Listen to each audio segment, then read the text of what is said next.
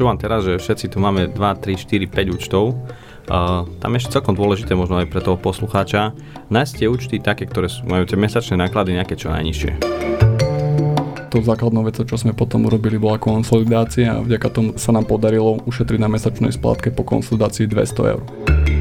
Pokiaľ sme naozaj v situácii, že to asi obmedzuje ten rodinný rozpočet, alebo to vyžaduje ten rodinný rozpočet, tak je za úvahu aspoň teda obmedziť tie výdavky, ktoré nám idú a nemuseli by ísť. No. Špekuluješ? Nešpekuluj. Peniaze sa v ponožke necítia dobre. Dobrý deň, milí poslucháči, od mikrofónu vás zdraví Šteli. Dnes so svojimi kolegovcami Rezníkom, Petruškým, Krempim a Duškým. Tak najprv by nás zaujímala vaša nejaká recenzia na našu poslednú takú uvoľnenú tému, ako sa vám páčilo. Či ste boli po nejakú zľavu v saune? Dušky, ozval sa ti niekto? Tak dvojčky sa mi ozvali, veľmi ich to potešilo, že som ich tam spomenul. Vypýtali sa rovno merch našich tričiek, takže rovno aj meno dám, aby som si ich nemýlil potom. Výborné. Takže super. Pani zo sauny, no tak možno pôjdeme znova, ale uvidíme. Keby sme boli v saune a nestretli sme ťa tam, takže... Ani tu pani. Ani tu pani. Takže budeme radi za každú, každý váš názor a prípadne za každú inšpiráciu na ďalšie témy, lebo napríklad dnes budeme nahrávať tému podľa vašej inšpirácie, alebo na základe vašej inšpirácie a tá téma sa volá ako hospodáriť s peniazmi v domácnosti. Čiže ďakujeme veľmi pekne poslucháčke, keď nás počúvaš, čo verím, že nás počúvaš, tak toto je pre teba. Táto pieseň. Táto pieseň je pre teba. Na želanie. Tak nech sa páči, no ako hospodáriť s peniazmi v domácnosti? Ja by som dal ešte takú vsúku, že na koniec podcastu našej posluchačke zahráme jednu známu pieseň Money, Money, Money.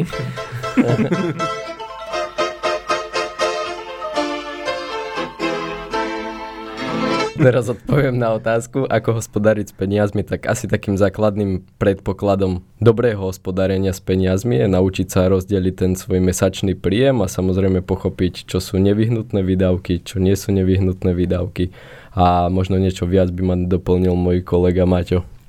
Tak ako už Marcel vlastne spomínal, tie výdavky a to rozdelenie príjmu, tak aj trošku taká teória nám hovorí, že v ideálnom prípade je to nejakých desať, dvadsať, tridsať, štyridsať, kde tých desať percent je nejaké zabezpečenie príjmu, finančná rezerva, alebo také ja to nazývam, že finančný vankúš, potom dvadsať percent strednodobá a dlhodobá rezerva, tridsať percent maximálne splátky všetkých úverov, ktoré človek má a štyridsať percent je tá nejaká základná spotreba, to znamená bývanie, cestovanie, strava, oblečenie a ďalšie možno služby. A takto začneme, lebo tie rezervy to je super, to už by si mal každý vytvárať a tomu sa budeme venovať, že ktorá na čo slúži aj do hĺbky.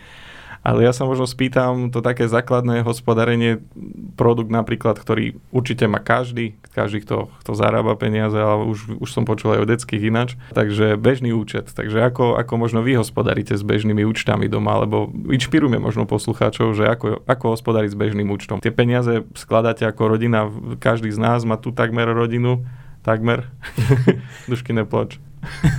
Aj teba to čaká. Ale volám po časti, že či som doma.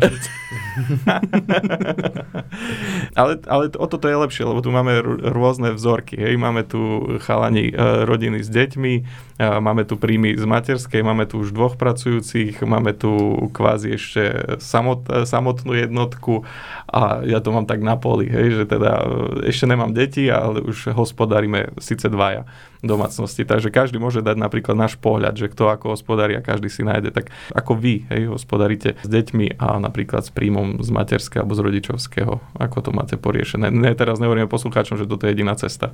No len na inšpiráciu, je že možno to riešia naši. Tak. Dobre, môžem, môžem ja napríklad priblížiť našu situáciu, čiže ja som ženatý s manželkou, máme tie účty rozdelené tak, že máme jeden spoločný účet, kde si vlastne posielame peniaze, kde nám chodia všetky naše príjmy a okrem toho ešte máme rozdelené každý svoj súkromný účet, kde si naozaj zostatky nevidíme, čiže tam si posielame možno nejaké mesačné vreckové, ale z toho hlavného účtu, kde nám všetko príde, tak tam máme vlastne nejaký ten hlavný účet. A tie dva bočné sú len naozaj na výdavky, ktoré si naozaj nejak nekontrolujeme, ktoré si vieme, že, že je to čas peňazí, ktoré môžeme minúť mimo tých našich nejakých nutných fixných výdavkov. Mhm. Ja sa môžem doplniť, Peťa, keďže tiež som už otec a máme rodinku. My to máme trochu podobne, ale v niektorých veciach sa líšime. U nás tiež je nejaký ten spoločný účet, kde chodia všetky príjmy. To znamená, ako už aj Šteli hovoril, tak u nás to je ešte príjem z rodičovského príspevku a potom môj hlavný príjem. Ale všetko sa hromadí na jednom bežnom účte. A u nás to funguje tak, že napriek tomu máme ešte osobitné účty, ale nevy, nevyužívame ich takým spôsobom, že máme tam, že posielame si nejaké to vreckové, ako si to ty nazval. U nás to je proste tak, že všetky účty sa hradia z toho hlavného účtu a vlastne tie iné účty využívame len preto zatiaľ, lebo je tam výhoda napríklad výberu z bankomatu úplne zadarmo, kdekoľvek na Slovensku, tak tam si doposielame nejaké tie základné, poviem takéto, že na cash, aby som si to vedel vybrať, ale inak všetko hradíme naraz a nikdy tam nepadla nejaká taká otázka, že kontrola. U nás to je proste tak, že to, čo sa nakupuje, sa nakupuje, lebo je to potrebné. A keď je tam nejaká iná položka, napríklad manželka si chce niečo pre seba kúpiť, tak ak je to nejakej väčšej hodnoty, tak proste mi dá o tom informáciu, že toto by si chcela kúpiť. A ty to, to potom stopneš. To sa ešte nikdy nestalo. A ak je to nejaká menšia položka, tak to vôbec neriešime. Čiže u nás to nie je tak nejak fixne, že máme si teraz niečo povoľovať, nepovoľovať. Proste sú to naše spoločné peniaze. Aspoň ja to takto vnímam a presne takto to robíme. Že sú to spoločné peniaze a vieme obaja sa k ním správať zodpovedne. Nemusíme sa navzájom kontrolovať. U nás ešte, čo je dôvodom toho rozdiela tých našich súkromných účtov, je skôr také možno prekvapenie. Chceš nejaké prekvapenie kúpiť, väčšinou to stojí peniažky, tak aby, aby ten druhý o tom nevedel, že ho niečo čaká, alebo v akej tej hodnote, tak vieš si z toho vreckového ušetriť niečo, za čo potom niečo vieš potom kúpiť tomu svojmu miláčikovi doma. Vidíš, že toto ma vôbec nenapadlo, ináč to prekvapenie. No, spýtaj sa, musím mať dobrého sprostredkovateľa, ti dá taký, taký typ tiež možno. No. Ale mal by, si, mal by si vlastne dvakrát toto prekvapenie, lebo prvýkrát by odišlo päťsto eur. Prvé prekvapenie. a, a potom druhé prekvapenie, keď dáš darček za sto eur. Alebo druhé prekvapenie, keď dáš darček a tretie, že iba za sto eur. A to stále môžem. Vďaka kombinácii tých účtov stále sa to dá aj tak. Ja by som ešte sa opýtal Peťa, že hovoril si tam, že tam si nevidíte tie zostatky, tak navrh na také prekvapanie tiež môže byť, že manželke povie, že už tam ten zostatok nie je. Hej, alebo je tam mínus. Tak to môže byť tiež také prekvapenie. Môže byť. Keď má rada záporné čísla. Budeš záporák v tomto vzťahu. A ešte by som ja doplnil, že bola taká otázka, že ako hospodária s peniazmi rodiny s deťmi, tak možno také sklamanie pre rodičov, že naozaj deti neprispievajú do toho rodinného rozpočtu. Hej, to taký prvý point, že, že netrápte deti brigádami. A druhý je za nás, my sme taká propodnikateľská rodina, čiže my máme asi päť účtov, mm-hmm. lebo dva sú podnikateľské, jeden je zase ten spoločný a dva máme tiež taký vreckové, či ako to mám nazvať. Čiže je toho celkom dosť, hej, naozaj. Ale zase naopak môže to byť aj pozitívne prekvapenie a pozitívne prekvapenie spočíva v tom, že čím viac tých rezervných účtov možno, že máte a niekedy ani neviete, že je nejaký taký rezervný účet, len keď vás pritlačí v úvodzovkách tá finančná situácia, si zrazu spomeniete, aha, však ešte tam máme peniaze. Mm-hmm. Hej, tak to je také príjemné prekvapenie zase. A môže to byť účet, ale môže to byť možno aj nejaký taký zastaralejší spôsob odkladania, ako možno, že prasiatko, mm-hmm. obálka, domček nejaký, neviem. Vidíš, na to som zabudol. Okrem tých účtov máme doma aj také malé prasiatko, keramické, ale zo spodu má taký, taký plastový, neviem, ak, akým spôsobom to nazvať. No, radšej, radšej to nazvi. Dobre. Áno, je to uzáver.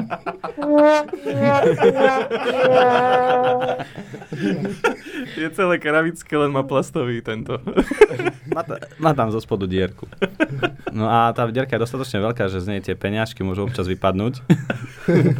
No a toto využívame aj krátkodobú rezervu, veľmi krátku rezervu, že potrebujem niekam naozaj dve tri eurá, príde, objedná si pizzu, máš len, ja neviem, celé peniaze, ne, nepotrebuješ, tam ti povie, že nemáte vydať, tak rýchlo zabehneš do izby, to prasiatko trošku otvoríš, vybereš, čo potrebuješ. Podojíš. A, po, podoj, no. A za dve eurá si zaplatíš krabicu. Presne tak. A povieš mu, že to je dobré. Ja by som sa ešte Peťa opýtal, či sa náhodou nestáva často, že sa sedia vám klopu, že stále počuje nejaké hrkanie. lebo každý druhý deň, keď si voláš, že veľmi krátkodobé rezervu, tak iba... Ja, aha, no tak až tak, až tak nie, no. To je malé prasiatko, ešte nemá šesťdesiat ani sto kilogramov. My, ja, my to máme podobné. V podstate máme jeden spoločný účet, kde vieme každý, koľko mesačne máme prispieť, aby sme dokázali potiahnuť domácnosť. Čiže z toho sa platia tie výdavky na domácnosť a na celkové fungovanie, strava, účty a tak ďalej. A potom každý máme ale súkromný účet, kde nám chodí tá mesačná mzda, výplata, odmena, neviem, tým, že podnikáme, tak... Podnie sa hovorí, že podnikateľ nemá výplatu, ale má iba obrat, takže ale kde nám chodia vlastne peniaze na osobnú spotrebu, tak to nazvem. No a z tej osobnej spotreby si každý teda mesačne vyčlení na, do tej spoločnej kasy a to ostatné, čo nám ostane na účte, tak s tým si každý hospodári sám. To znamená, že tiež si každý zo svojho vlastného súkromného účtu preposielame peniaze na tie už spomínané krátkodobé, dlhodobé, strednodobé rezervy, takisto investície a už do čohokoľvek. Ja som investor do motorových vozidiel v poslednom čase, ale a, a každý si vlastne vieme zaplatiť to svoje hobby. Tam nie, že by sme si nejako teda bránili nejak minúť peniaze, že minimálne investujem si naozaj bez nejakého tohto, že musím sa pýtať, že vieš, a zaťaží to nejak náš mesačný rozpočet, nezaťaží to. Mám svoje peniaze vyčlenené pre seba, hospodí, hospodárim si s nimi, no ale samozrejme musím byť v tomto tiež zodpovedný, aby som hospodaril tak, aby som nakoniec nemusel siahať do toho rodinného rozpočtu. Počúvam teraz, že všetci tu máme dva, tri, štyri, päť účtov. Uh, tam ešte celkom dôležité možno aj pre toho poslucháča nájsť tie účty také, ktoré sú, majú tie mesačné náklady nejaké čo najnižšie. Tak dnes, dnes sú ponuky účtov, ktoré sú bez nejakých mesačných poplatkov a tak ako Peťo hovorí, že nie je dneska prestíž platiť poplatok za účet, skôr je chytré neplatiť poplatok za účet a naozaj vieme mať, a sme toho sami príkladom, mať aj dva, aj tri účty a všetky bez poplatkov, respektíve splňať tie podmienky, aby boli bez poplatkov. Ale zase tiež nie je prestíž mať päť, šesť, sedem účtov. Hej. Tým, že naozaj my podnikáme, tak máme tie účty, musíme mať minimálne dva, teda jeden na podnikanie, jeden súkromný, no a ešte k tomu, keď pridáme nejaký ďalší účet, kde využívame nejaké sporenia popri bežnom účte. Ale naozaj najdôležitejšia pointa, aby boli bez poplatku, aby nám nežrali peniaze, lebo to sa nezdá, ale päť eur mesačne, krát dvanásť mesiacov, máme šesťdesiat eur fuč. Hej, a potom, keď ideme prepočítavať povinné zmluvné poistenie, tak sa ideme byť, že jedno stojí stopäťdesiat a druhé stojí stopäťdesiatdva, tak chcem to za stopäťdesiat. A či by sme ešte to nevedeli na, dať na stoštyridsaťosem ideálne ročne. Hej. šesťdesiat eur ročne len tak pustíme na bežnom účte, lebo a čo to je tých päť eur, to ma nespasí.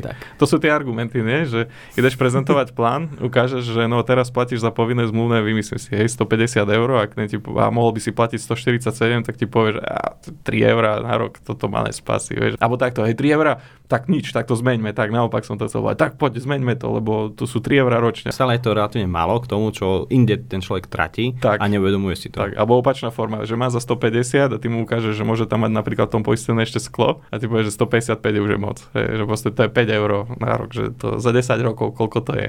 Prečo ale ako náhle prejdeme k bežnému účtu a ukážeš, že dobre, tak máš poplatok na bežnom účte, ale vieš ho mať aj bezplatne, a čo to je päť eur mesačne, čo to je. Naozaj iba, iba tak účty využívať, aby, aby dávali zmysel a ideálne bez poplatkov. Ja už len uzatvorím v rýchlosti kruh, nech sa posunieme ďalej, čiže ja tu mám tiež dva účty. Jeden využívam taký, ktorý je kompletne zadarmo. Zbytočne, aby som teda neplatil alebo nevyhadzoval peniaze, a druhý kvôli hypotéke. No a tam len splňam tie podmienky tak, aby som tiež platil čo najmenej, ideálne nič. Čiže tomu sa tiež treba povenovať možno to na začiatku, kým sa nastavia rôzne trvalé príkazy a teda. Zobere to čas, ale stojí to za to.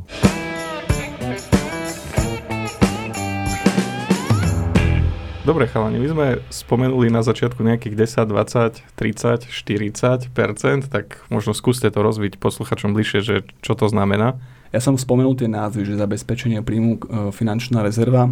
Inými slovami, ak by som išiel k tej krátkodobej finančnej rezerve, tak sporiaci účet k bežnému účtu alebo nejaký iný sporiaci účet, niekam, kam si odkladám nejaké základné peniaze, aby som ich mohol použiť hneď. To znamená, niečo sa mi pokazí, potrebujem automaticky peniaze, tak si z tohto sporiaceho účtu, z tej krátkodobej rezervy to vytiahnem. Potom tá strednodobá rezerva, to je na nejaké dlhšie obdobie, dajme tomu na tých osem rokov, a tam už môže spadať cieľ napríklad rekonštrukcia nehnuteľnosti, kúpa nového auta alebo financovanie nejakého hypotekárneho úveru, a tie dlhodobé rezervy, to už sa bavíme nad 10 desať rokov. Tam môže spadať taký, že dôchodok alebo možno rozbeh nejakého dlhodobého podnikania, ak je niekto podnikania chtivý. Takže asi tak by som to nejak rozdelil. A plus tá spotreba, to som už aj spomínal, všetko, na čo v podstate míňame, také základné veci. Ja by som ešte doplnil Maťa, že možno aj ja po vysokej škole som sa riadil takou vetou, že naozaj, že najprv zaplať sebe a potom všetkým ostatným. Aj keď, preto som spomenul tú vysokú školu, lebo tam to bolo také najbolestivejšie, lebo sme išli z toho takého príležitostného príjmu brigády a tak už naozaj reálne do pravidelného mesačného príjmu a zrazu tých peňazí bolo pomerovo viac, ako sme mali. A peniaze prídu na účet a naozaj v prvom rade by mali odísť tie trvalé príkazy, tak by som to shrnul, že na tie naše aktíva, na tie veci, ktoré nám v budúcnosti vedia zabezpečiť tie naše ciele, tak ako Maťo povedal, že dajme tomu na tie strednodobé, dlhodobé rezervy na krátkodobé. No a samozrejme potom treba dobre uvažovať, že jednak áno, samozrejme treba z niečoho žiť, platiť si tie nevyhnutné veci, ale niektoré veci sú také, že aj určite aj vy ste sa posluchači stretli s takou vecou, že ste sa rozhodovali, že či to naozaj potrebujem, alebo viem bez toho prežiť.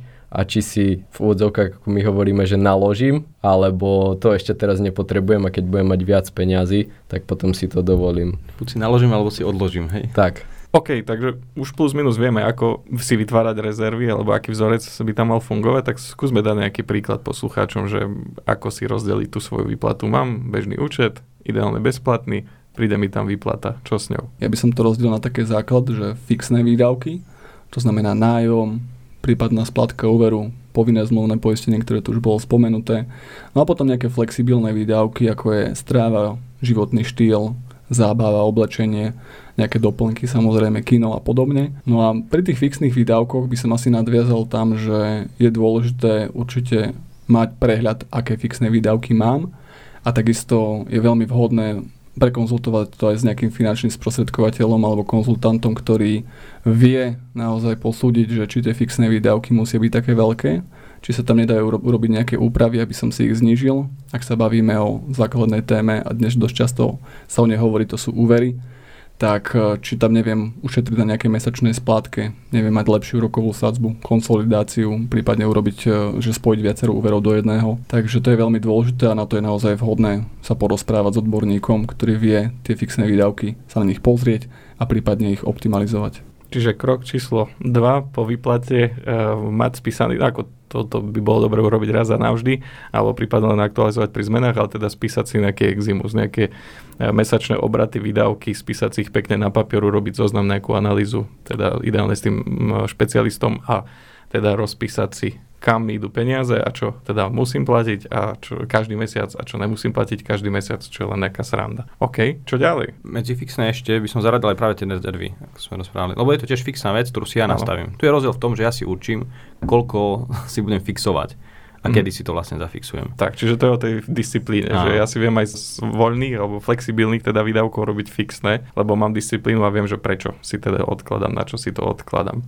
Tak a potom už viem, koľko mi zvýši a už to, čo mi zvýšilo, už viem flexibilne rozdeliť na možno menej dôležité veci, ktoré počas toho mesiaca stretnú a budem tie peniaze na ne potrebovať. Aj my, keď to rozpisujeme s klientmi, tak často nájdeme nejakých takých žrutov, tých výdavkov. Tak čo sú takí najčastejší fixní často žruti mesačných peňazí? Podľa môjho názoru asi najčastejší žrut je presne ten úver, ktorý som aj spomenul. To znamená splátky nejakých úverov. V tom najhoršom prípade sú to kontokorenty, nejaké spotrebiteľské, ktoré majú vysoké úrokové sadzby. A do veľkej miery tam nedochádza k nejakému zhodnocovaniu toho majetku, lebo ak sa bavíme, že človek si vezme hypotekárny úver na vlastné bývanie, tak aj tá hodnota toho majetku narastá s časom. Čiže toto by som povedal, že ešte také rozumné poskytnutie úverov. No a v rámci toho mi aj napadol jeden príklad jedného klienta presne o tom, že prečo konzultovať a prečo riešiť tie fixné výdavky, si ich vypísať a potom prípadne ich konzultovať s odborníkom, ako sa dajú zmenšiť. Je presne ten príklad môjho klienta, ktorý mal také vysoké fixné výdavky, že na konci výplaty mu ostával minus desať eur. Čo je asi ten najhorší prípad. Čiže mojou hlavnou úlohou potom vtedy bolo dostať ho do plusu. Si mu požičal desať? To som, to, to nie. Takže to nie je možné. A za tým úrokom mu to dal. A čo prvé som vlastne si všimol, keď som riešil s ním nejakú finančnú analýzu, bolo to, že mal obrovský počet úverov rôznych. To znamená, boli tam kontokorenty, kreditné karty, spotrebiteľské úvery, aj nejaký hypotekárny úver. To základnou vecou, čo sme potom urobili, bola konsolidácia a vďaka tomu sa nám podarilo ušetriť na mesačnej splátke po konsolidácii dvesto eur. Čiže z minus desať sa ten človek prehobol na plus stodeväťdesiat, čo pri jeho príjme je obrovský rozdiel a samozrejme aj tá kvalita života je o niečom úplne inom. No často sú tí žrúti, tak ako spomínaš, tie úvery, pôžičky nevýhodné, ale často sa mi stáva v praxi, že keď robíme analýzu, tak zistím, že tu ide paušál za šesťdesiat eur, tu ide paušál za sto eur, tu ide streamovacie služby, možno aj skrz, ktoré nás počúvate. Takže tie platia ďalej, poprosím. Toto neškrtáme, toto nechávame. Niekedy až nezmyselne veľa, he? Lebo dobre, každý z nás možno má nejakú tú streamovaciu službu, čo sme sa aj bavili, každý využívame, ale tak na filmy a videá možno nepotrebuje mať všetky. Ale viem si urobiť možno nejaký kompromis a keď ma osloví nejaký seriál, tak si ju zaplatím na to obdobie, kým ten seriál sledujem. A keď skončí, tak možno nemusím pokračovať v tej streamovacej službe, možno si môžem zvoliť inú platformu, kde si rozpozerám niečo iné, hej. Alebo zvážiť, či teda potrebujem mať paušál za päťdesiat, šesťdesiat, sedemdesiat eur. Neviem, koľko vy platíte paušály, ja platím, myslím, že mesačne okolo pätnásť eur a to mám už obsiahnuté aj v gigách, ktoré mi stačia. Mám tam všetky hovorí, neobmedzené volania, neobmedzené správy a za pätnásť eur ako podnikateľ, ktorý sa aj živím tým telefónom a že zvoní mi non-stop niekedy, tak viem pohodlne ten mesiac nejak vyžiť. Vy, vy ste ako na tom? No, my s manželkou máme tiež dokopy dvadsaťpäť alebo tridsať eur paušal. Ja takisto za pätnásť eur. Manželka dokonca paušal ani nemá, mm-hmm. lebo nechce, lebo mm-hmm. hovorila, že zbytočne ona toľko netelefonuje, čo ja. Čiže ona funguje ešte na kredite, čo je neuveriteľné v dnešnej dobe, ale mm. aj takým spôsobom sa dajú ušetriť peniaze. Tie streamovacie služby, čo si spomínal, áno, treba možno, že si platíte teraz streamovaciu službu, ale môžete to brať možno aj nejakú, ako nejakú dobrú investíciu, lebo prostredníctvom našho podcastu sa môžete dozvedieť, že ako ušetríte na ďalších peniazoch. Keď to beriem ako vzdelanie napríklad, alebo nejakú zábavu, nejaké rozptýlenie, lebo mám náročnú prácu, tak to je iná, ale zase nemusím všetky využívať, ktoré sú, sú aj bezplatné. Myslím, že my streamujem aj na bezplatných. Myslím, aj, čiže je to, je to aj takáto možnosť. Čiže aj to sú mesačné žrúti, ktorí, kde, kde vieme niečo ušetriť. Ešte vás napadajú nejaké také výdavky, možno zbytočné? Za mňa klasické, ja tým, že nefajčím, tak pre mňa je fajčenie strašne žrút peňazí, keď pozriem na klienta, ktorí, hlavne ľudia, ktorí majú tie peňažky alebo tie príjmy možno nižšie, než je ten štandard nejaký alebo než priemer. A veľkú časť peňazí potom dajú práve na to fajčenie napríklad. Je to ťažká téma, ale tiež veľmi často citeľné množstvo peňazí tam odchádza. A je otázne, či sa to nedá aspoň obmedziť, lebo tak. Určite by som to celé nerušil, lebo ten zvyk je ťažké nejak ovplyvniť hneď, ale možno znížiť tie výdavky tým smerom. Každý máme nejaké tie svoje, aj možno každý z nás má niečo, kde mm. púšťa peniaze, na to, na to hrdí, ale a pokiaľ sme naozaj v situácii, že to asi obmedzuje ten rodinný rozpočet, alebo to vyžaduje ten ro- rodinný rozpočet, tak je za úvahu aspoň teda obmedziť tie výdavky, ktoré nám idú a nemuseli by ísť. No. Mne tam ešte napadlo napríklad rôzne vstupy, či už permanentky do fitka, alebo nejaké kluby, kde sice si to platím mesačne, ale reálne to minimálne využívam. To aj parkovanie podobné, je také, taká parkovacie miesto, to je tiež, keď máme kancelárie, to je tiež väčšina dilema, že či sa mi oplatí platiť parkovacie miesto, alebo či sa mi oplatí zaplatiť radšej každý deň, keď tu prídem a zaparkujem na... Lebo keď tu budem desaťkrát parkovať auto a zaplatím po dve eurá, napríklad na deň, tak mám dvadsať eur a keď si to zaplatím na celý mesiac, tak mám napríklad päťdesiat eur. Takže áno, bolo by to fajn mať to parkovacie miesto, ale keď ho nevyužívam dennodenne. Takže aj pri tých malých veciach sa dajú ušetriť celkom slušné peniaze. OK, takže identifikovali sme si tie výdavky. Máme nejaké typy, triky, že ako sa tomu vyhnúť, alebo ako, ako to vy teda plánujete, rozvrhujete? Tak ja by som začal s tým takým základným, čo je pre mňa aj typické.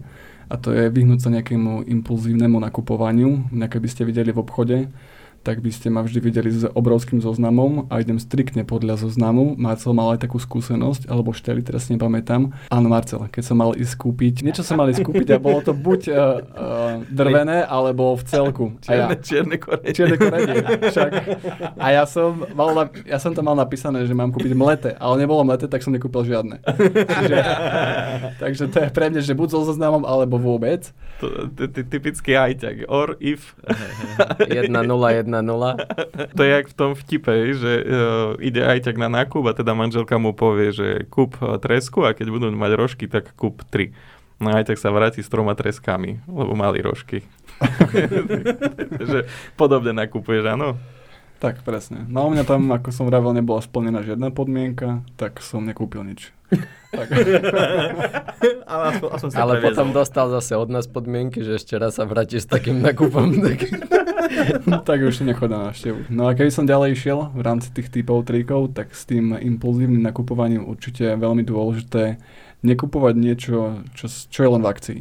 Čiže naozaj si zhodnotiť, či to reálne potrebujem, lebo keď to taká tendencia ľudská, vidím tam uh, akciu, tak proste kúpim to, lebo je to v akcii.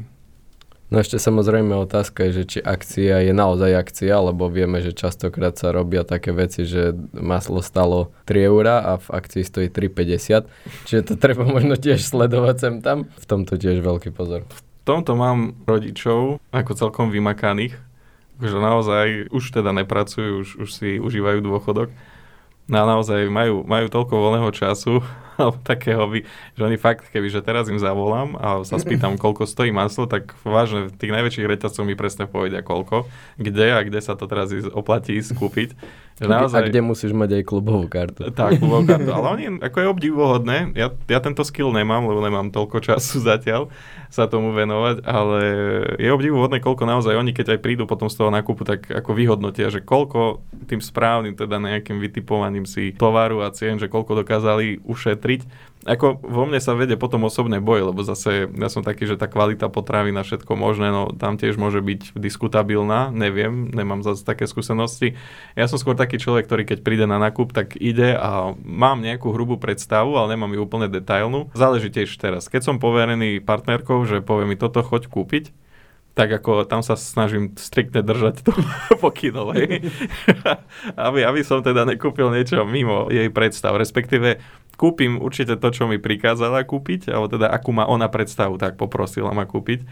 Aj som to povedal správne, takže to, čo mám kúpiť, teda to kúpim presne podľa jej predstav, nech tam je všetko naplnená teda spokojnosť. Ale ja mám t- takú tú tendenciu sa aj poprechádzať, po, sa priznám, poprechádzať pomedzi regále a rád vyskúšam aj nejaké nové veci, ale zase nakupujem tak spontánne, že zase ja sa priznám, veľmi na cenu nepozerám, viac menej, keď ma zaujme ten produkt, tak si to naštudujem, pozriem, keď ma zaujal, tak nech má ten marketingový vedúci tam zadozučinenie, že ja to kúpim. Naozaj starám sa o to, aby nevyhadzovali marketérov a, a týchto, že dám im aj pocity, že vyšla reklama, tak niekedy kúpim aj zaujímavý produkt. Asi toto je taká moja, no, nedobrá vlastnosť, že sa poprechádzam a nakúpim aj to, po čo som tam možno niekedy nešiel. Ak sa zmestí do, do tých štyridsať percent výdavkov, tak si stále OK. Tak, zmestí sa to zmestí, tak, to je, to je ten Takže základ. Potom je to, aj keď to úplne možno není ideálne, ale stačí to.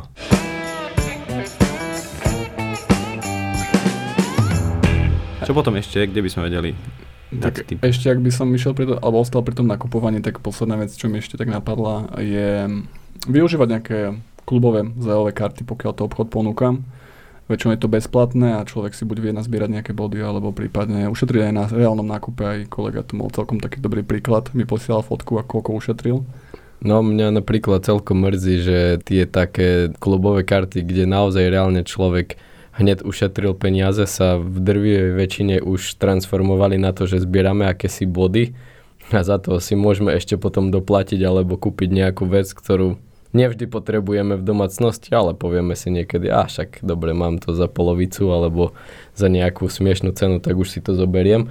Ale naozaj možno v niektorých obchodných reťazcoch, kde funguje tak na priamo ušetrenie to peňazí, že keď načítam tú kartu, tak mi to stiahne nejaké percento z nákupu, to aj ja odporúčam, sám to využívam.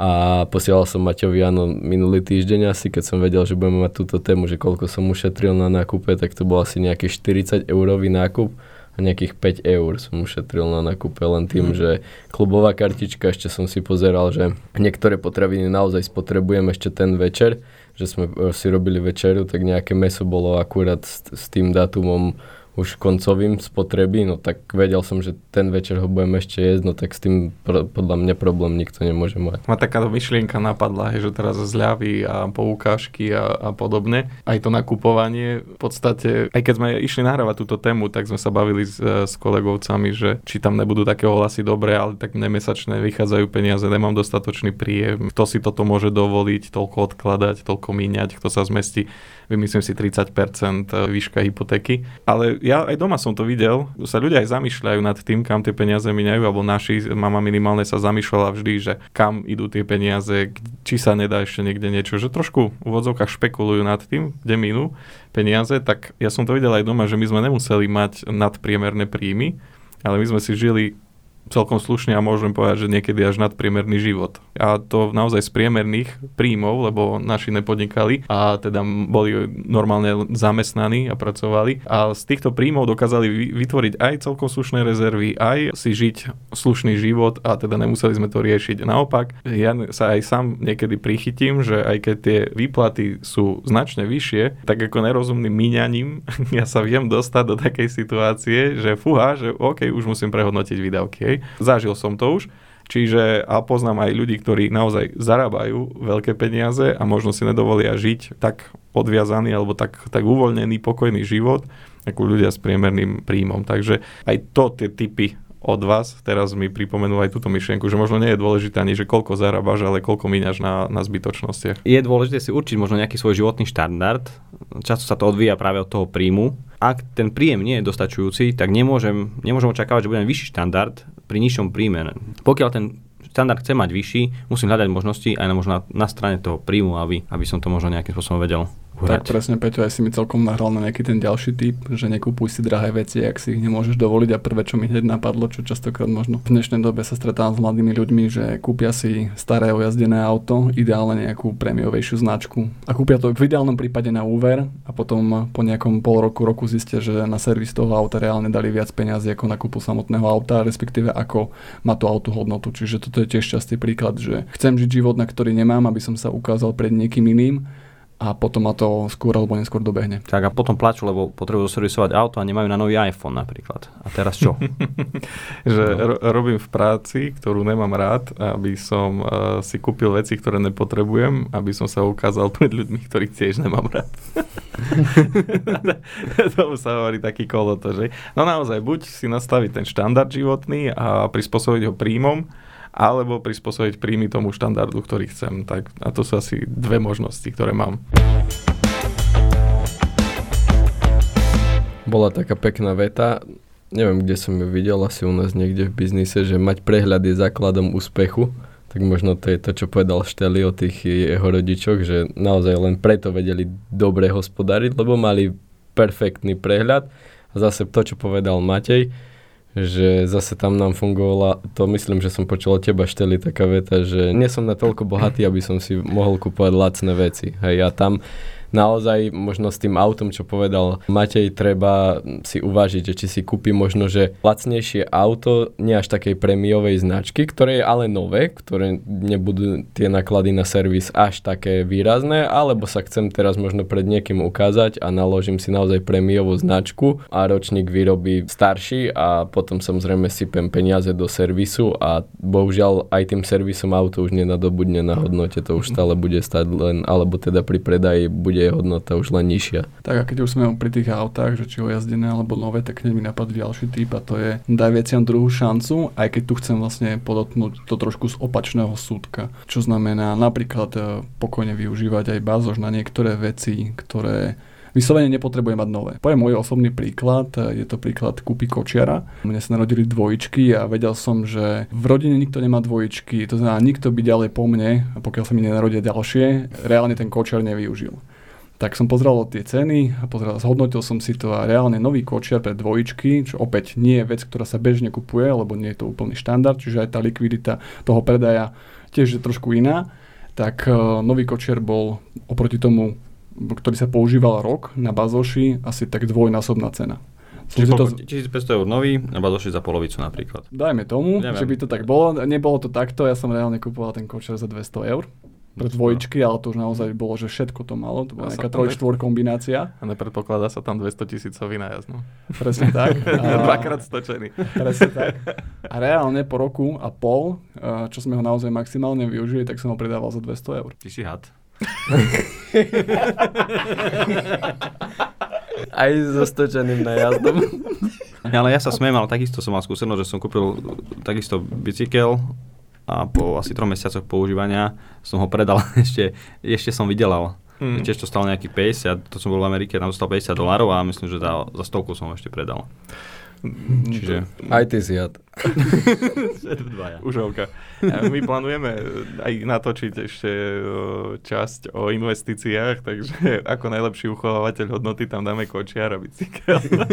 Ja som čakal, že plánujeme o predaji. A potom, potom ďalšie časti budú predaj. Tak. Dobre, dobre, takže áno, áno, no, no, na veciach, ktorých sa to neprejaví až takto, ten vek, alebo prípadne ani nevek, ale... Keď nie sú opotrebované, tak, že sú naozaj tak použiteľné ešte viackrát, tak nie je problém aj takto ušetriť. Hej, čiže nehovoríme, že toto je recept na bohatstvo, ale ak je potreba niekde teda v rozpočte urobiť zmeny, alebo prípadne ten rozpočet prispôsobiť, tak aj toto sú cesty. Ja mám také skúsenosti, keď som kúpil niečo používané, čokoľvek, hej, aj teraz pozeral, sledoval som nejaké televízory, potreboval som túto do štúdia vybaviť telku, tak reku, nemusí to byť niečo turbo nové, ale tiež potom prišli také sklamania, zamlčané chyby a tak ďalej. Čiže mňa to už nebaví veľmi, takéto veci ris- riskovať, teda, takže ja sa snažím vyhýbať tej poruchovosti kúpov nových vecí. Aj keď včera, včera som doniesol mikrofón, ten sa rozsypal, hneď ak som ho skladal, fungel nový, hej, takže ešte mám bloček, idem ho vrátiť, ale... Mal tá... stočený. Tak, mal stočené, pravdepodobne už nejaké kilometre. Ja som chcel pripomenúť ten náš projektor, ktorý sme pokazili asi do dvadsať minút od kúpy. Nepo- on sa pokazil, takto. Bol reklamovaný. Samo sa to. Áno, hej, čiže tiež kúpil som projektor do kancelárie, fungoval dvadsať minút všeho všudy. Takže už je zreklamovaný, máme o stovku drahší späť v cene, takže aj tak sa dá. Nie, tak ako naozaj servis sa zachoval veľmi dobre, neboli schopní ho opraviť do tridsať dní, ako im to teda káže zákon, takže teda poslali nám nový tovar, mohli sme si vybrať a už nám ponúkli modernejšie varianty, takže aj to dobre dopadlo. To je zase tá výhoda, keď sa kupuje, teda keď je taká možnosť, keď to rozpočet dovolí, tak samozrejme s tými novými produktmi niekedy, neviem povedať, že menej starosti, lebo pokazia sa, ale minimálne potom ušetrené nervy v rámci servisu a v rámci záruky.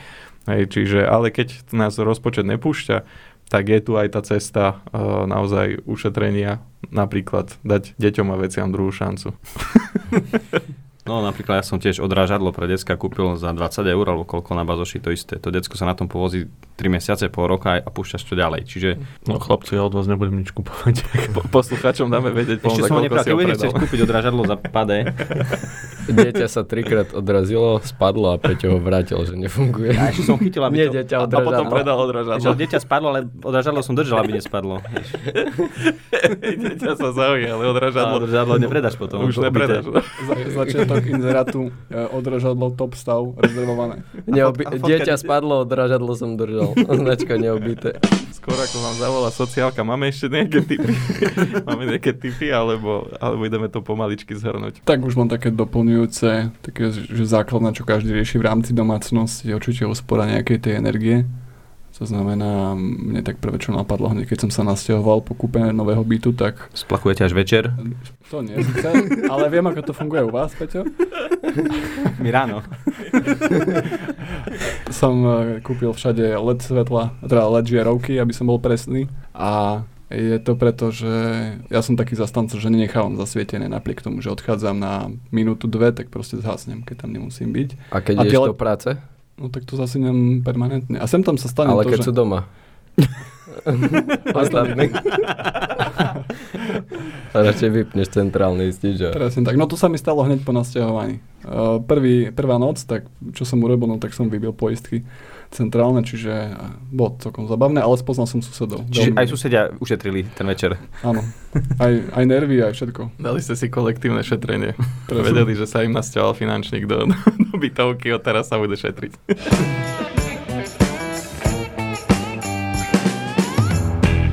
Takže tipy, triky. Dali sme tie základné do bežnej domácnosti. My určite budeme v ďalších častiach rozoberať aj. Už sme aj spomínali nejaké peniaze od štátu, ktoré vieme dostať zadarmo. Budeme sa dlhodobo určite venovať aj možnostiam sporení. Sledujeme, ako sa vyvíja ten trh momentálne vzhľadom na to, že zdražujú úroky na úveroch, tak sme v očakávaní, či sa budú teda zvyšovať úroky aj na sporiacich produktoch. Takže aj tejto témam sa budeme určite venovať. Dáme si tipy, triky aj na investície. Ešte raz chceme poďakovať poslucháčom, ktorí nás teda inšpirovali, a chceme aj ostatných vyzvať, aby teda posielali svoje námety, nech to vieme viacej personalizovať, toto nahrávanie, a nech naozaj tento podcast má pre vás čo najväčší prínos. A ešte by sme chceli dodať na záver nejaké tipy od Krempyho, tak nech sa páči. Ja by som povedal, že možno viacerí z vás ste sa našli v tomto podcaste alebo v tejto téme a stále máte pocit, že napriek tomu, aké triky sme vám povedali, rady, možno ako si to naozaj doma ten príjem skorigovať, si poviete, že mne to stále z toho môjho príjmu nevychádza, tak naozaj všetci sme na rovnakej lodi, žijeme v rovnakom svete a je ešte jedna možnosť, a to je zvýšiť si naozaj ten svoj mesačný príjem, a naozaj prichádza možno, že neľahká doba, kde bude bežné, že ľudia okrem zamestnania budú mať možno ešte nejakú brigádu alebo iný, iný zdroj príjmu, tak aj to je možnosť. Naozaj nie je to jednoduché, možno, že ukrojiť si z toho svojho voľného času, ale dá sa to takýmto spôsobom a konec koncov si môžete aj zmeniť život. Čiže nejaký tréning predbehnutia budúcnosti. Ďakujeme veľmi pekne za pozornosť a pozdravujeme. Počujeme sa na budúce. Čaute. Ahojte.